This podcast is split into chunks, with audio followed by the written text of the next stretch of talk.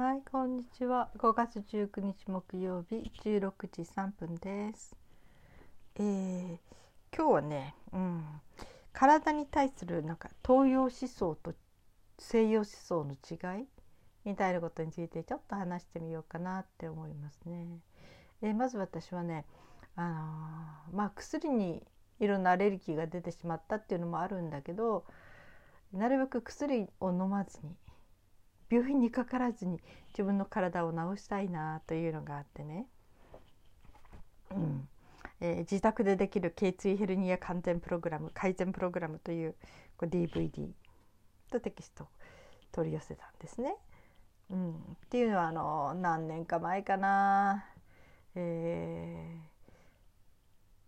あれはねスマートフォンの見過ぎだったのかな、腱鞘炎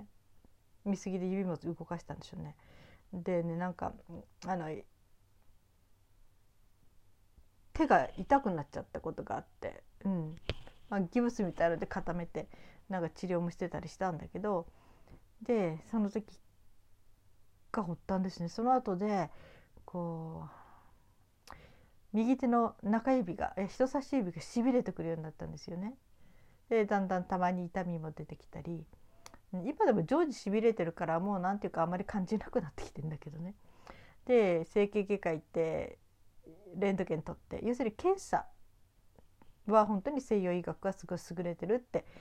うん、漢方系の先生も言いますよね。検査はありがたいというかね、きっちりした数字が出るのでね。で検査行ったら、えー、と首のところのある頚椎の何番目と何番目の間が狭まっていて、えー、それでこうそこでこう神経とかなんかがこう圧縮されるというか触れるというかね、うん、で、え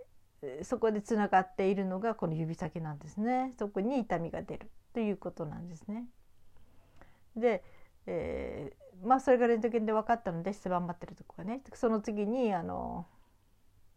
もっと詳しい検査をしたらもっとわかるっていう感じ。それをしてなんか治療法変わりますかって聞いたら、いや治療法は別に変わりませんけどもっていうんですね。そしてお医者さん何でもかんでも脅かすんですよね。私があ分かりました、もうだいたい首の状態がそんなことがなってるのが分かったのでそれでいいですって言って、お医者さんはいろんな治療とかいろいろ進めたり脅したりしながらしてたけど、私はそのままありがとうございましたって言って帰ってきたんですね。で私は針に行きましたね。ずっとかかってきたして、その先生にえー、言ったら、ああそうそういうことってよくあるねって、首のね。でもうそれは骨を変えるわけにもいかないし、手術っていうのはまたねまた別にすごい大きい大げさ大きなことになっちゃうけどね、そのそこまでいかない、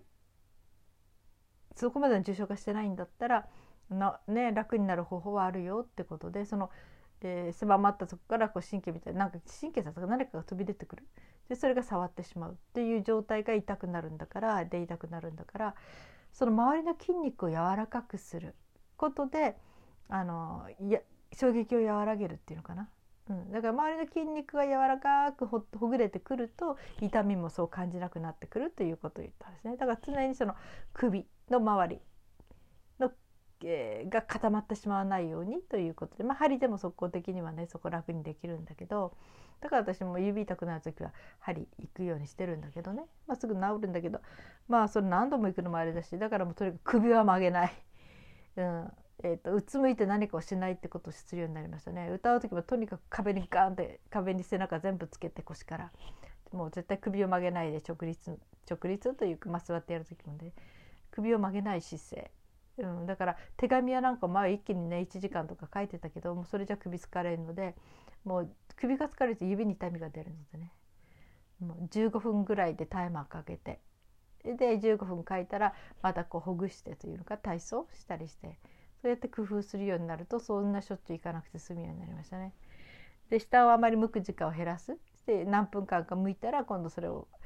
えー、ほぐすというのかな、筋肉を周りの筋肉を柔らかくする体操をするっていうことをやりながらなんとか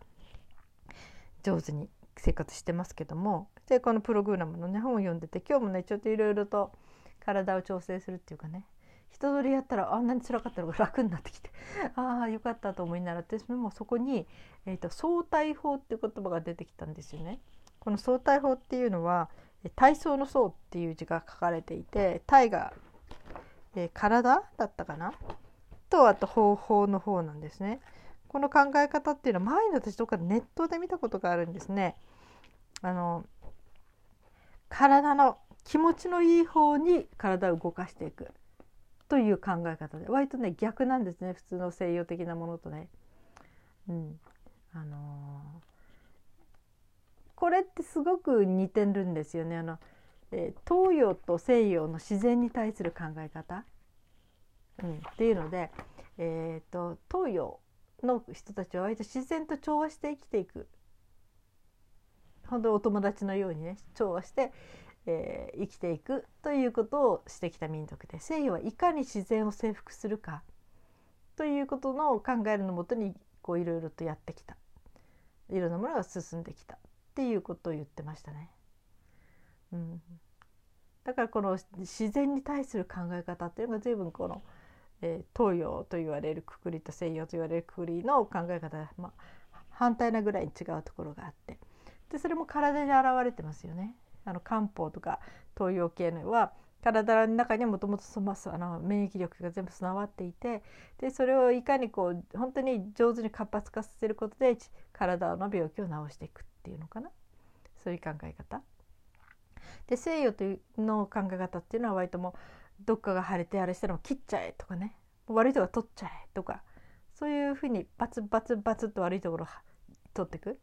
うん、だからその治療法が向く病気っていうのもあるのかもしれないし、まあね、交通事故とかも緊急でね、そういう状態な時はもう手術とかで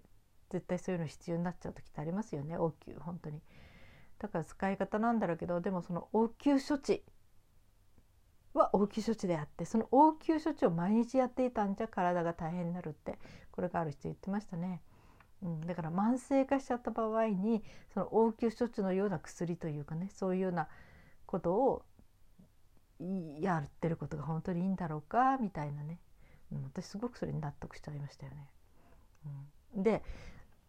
その体操やなんかについてもそうなんですって。割とこう西洋系はとにかくなんていうのかな、痛かったら我慢して動かす、痛いからこそ我慢してそこを伸ばしたり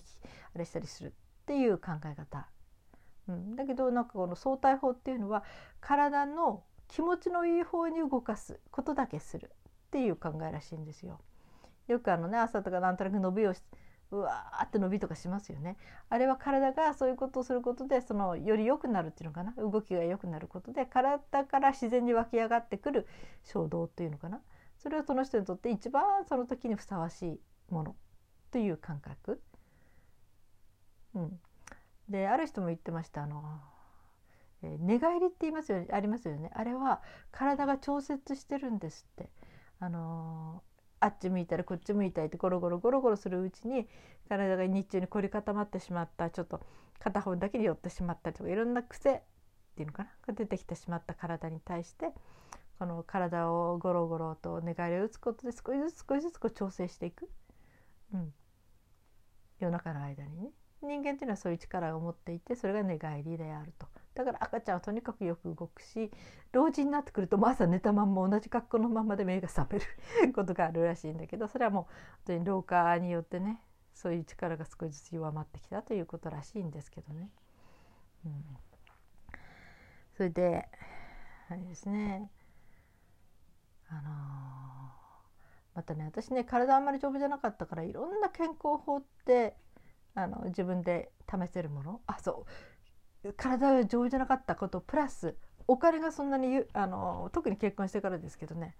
えー、有り余るほどなかった、ある意味はきつかった状態の中でいたので、漢方薬にしてもね保険効かないものが多かったのでつきいちまんぐらいかかっちゃうんですよ。結構つきいちまんの出費ってきついんですよね、まあ、体質直すといってもね。そんなんでなんか方法はないかなっていろいろ探すんですよね。それから病院はまあ西洋系の病院はもともとあまり行く気がないので行かないんだけど、西洋系というので行かなきゃならなくて行くのは歯医者さんくらいですね。うん、あとはほとんど行きません、病院には。うん、病院に行かなくて済むような生活をしてますね。ねえまあ、ある意味で予防医学ってことなのかな、病気にならないような食生活とかね。うんえー、早寝早起きだったりそういう生活習慣とかね、そういうことは心がけてますね。でそのなんていうかな、もう捨て針や整体にしてもそこに行ってお金をかかること、まあね本当に骨折とか捻挫になって事故だともうこれは保険も効くんですよ。これは結構ね助かるんですね。だけどこの慢性的な肩こりとかね、そういうような慢性的な腰痛とか、これは保険が効かないのでそんなしょっちゅう行けないんですよね。私もそんな高いとこ行かないから、それにもうだいぶ自分で調整できるようになってきたから、今月いっかい行ってでもせんごひゃくえん払って帰ってくるだけですね。うん、だからねそんな高いとこ行けないし、だから、ね、お金をかけなくてどうやって自分の力で自分の体をメンテナンスするかなということを考えてます。だから例えばその ディーブイディー 関連はねいちにいちにまんしちゃうんですよ、一つのジャンルに対してね。それでもそれをいっさつひとつ ディーブイディー を買って取り入れ閉じて一応そのテキストのあることを身につければ、もうそれに関してはもうほとんど自分で直せるので何回も整体治療行く必要もないし、うん、あの薬を飲む必要もないしみたいなね、うん、そんなんで随分私は自力で治すということにいつも念願を持ってるんですけど、でその中にもねゆる体操っていうのも出会ったことがあるんです。これじゅうねんぐらい前かな。体をとにかく緩めていく、あのブラブラブラブラっていろんな方法があるんだけどね、それをもともと開発したのはあの武闘家、要するに、えー、空手とかなんか戦う人たちですね。ああいう人たちの体の調整というかそういうことから始まったみたいなんだけど、人間っていうのは脱力してる時が一番こうなんていうかな瞬発力が湧いてくる。だから体に力を入れて固まってる時には何もできないという、まあそれも一つの心理ですよね。そこからとにかく体を緩めていくことがとても大事で、その緩める体操っていうのは激しいわけでも何でもないんだけども、インナーマッスルを鍛えていく、体の中の奥の筋肉ね重要だね、うん、ということを知って、なんかそれもちょっといろいろやってましたね。面白い話してましたね。そのゆる体操を取り入れている人たち、まあ、その中にはオリンピックに出場した、えー、人たちもいるし、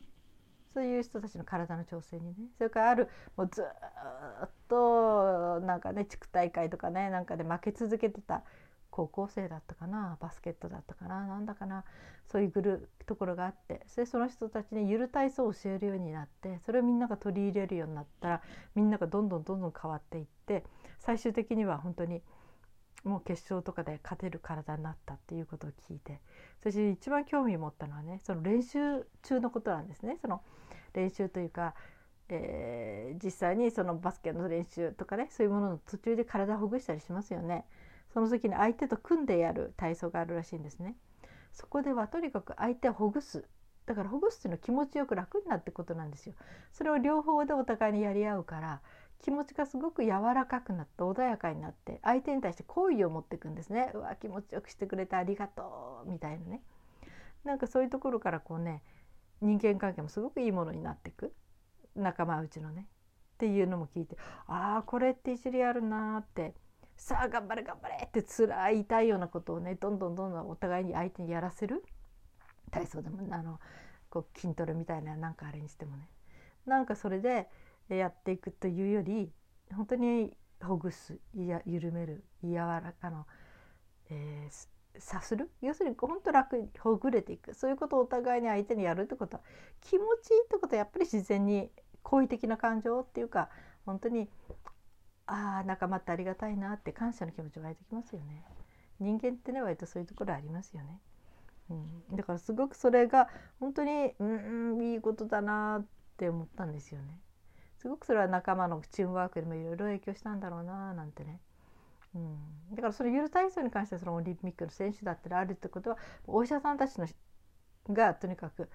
自分の体のその手術の前とかいろんな時の緊張をほぐすためとかねそういうものを使うのに習ってる人たちもいるしっていうんで、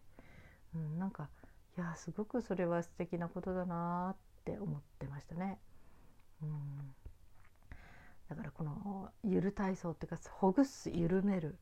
うん、そして私がつい最近出会ったその相対法っていうのはまだ実際にそれについてあまり詳しいこと知らないんだけど、その理念、要するに体が気持ちいいと思う方向にだけ動かしていく、うん、だからそのいろんなテキスト載ってるので体操があったら体が気持ちいい心地いい体操だけをしてくださいって書いてるんですね。やっぱりそれ嬉しいんですよね。やる方にとってみたら、さあきつい何かが待ってるとか言うよりも、ああこれ気持ちいい気持ちいいわ、なんかから喜んでるみたいなね、そういう気持ちだと長続きするしね、うん、でそこで本当になんていうかな、体の声を聞く。痛みっていうのはそのこれ以上やったらダメだっていうね、この危険信号、うん、痛みってすごく大事なことなんですってね。無痛症、痛みを全く感じない体にそういう病気を持った子どもとか大変らしいですね。もう分かんない時はにかいぐらいからと平気で飛び降りちゃう、体がバラもう本当に骨折しようがないしようが本人痛くないのでね、うん、っていうだからとても危険なことになってしまうっていうのを聞いて、あ、痛みって大事なんだなって、うんうん、思いましたね。まあ小さい時とかね、あまり丈夫じゃないから何かと痛い体が痛いと体自分の体を憎んできましたね。なんでこんなに弱っちいんだと弱いんだとか、なんでこんな痛くなるんだろうと、もう薬がなきゃまともに動かないじゃないこの体みたいな感じで、ところが、うん、あのだんだんだんだんいろんなものを読んだりあれしてるうちに、あの本来体が持っているものを邪魔さえしなければ、体が本来自然に動くようにちゃんとそういうに沿った生活をしていると、体というのは本当により良くなっていこう、自分の体を治していこうって本来的にそういうふうに動くことになってるっていうことが分かる、うん、ことが出てきましたね。それからね、体を信頼するようになりましたね。昔はあんなに自分の体が嫌だったのに、でも今はなんか痛みがあったら、あ、この痛みのおかげで私はきっと助かってるんだなって無理しないようになるしとかね、うん、だから一つ一つなんかな、体に対する信頼が出てきたっていうのはすごくいいことだと自分なりきりに思ってますね、うん、だからね本当にその今回の体操、まだちょっと私としては新しい体験なんですよ。気持ちいい方に体を動かすっていうのはね、うん、だけどちょっとやってみようかなと思ってますね、うん、なんか気持ちいい方に体を動かすっていうことで体が整っていくんなら、これはやってても楽しいし幸せだし、いやこれを一通り身につけるっていうのは悪くないなって思い出してますね。ちょっとその相対法っていうものをちょっと調べて自分に取り入れてみようかなっていう思ってますね。どんな訓練でも痛かったり辛かったり、なんかそういうようなものって続かないし、もうきついって苦しくなる、悲しくなる。だけどもしその本当に体の声を聞きながら、体が気持ちのいい方に体を動かすことで、それは何もしないんじゃないですよ。動かすことが大事な、動かすことで体にいい変化がゆっくりでもやってくるんだとしたら、いやそれはいいなって思いました。えー、今日はそういう話をしてみました、はいえー、皆さん今日はどのようにお過ごしになりましたか、はい、今日も生きていてくださってありがとうございます。それではまた明日。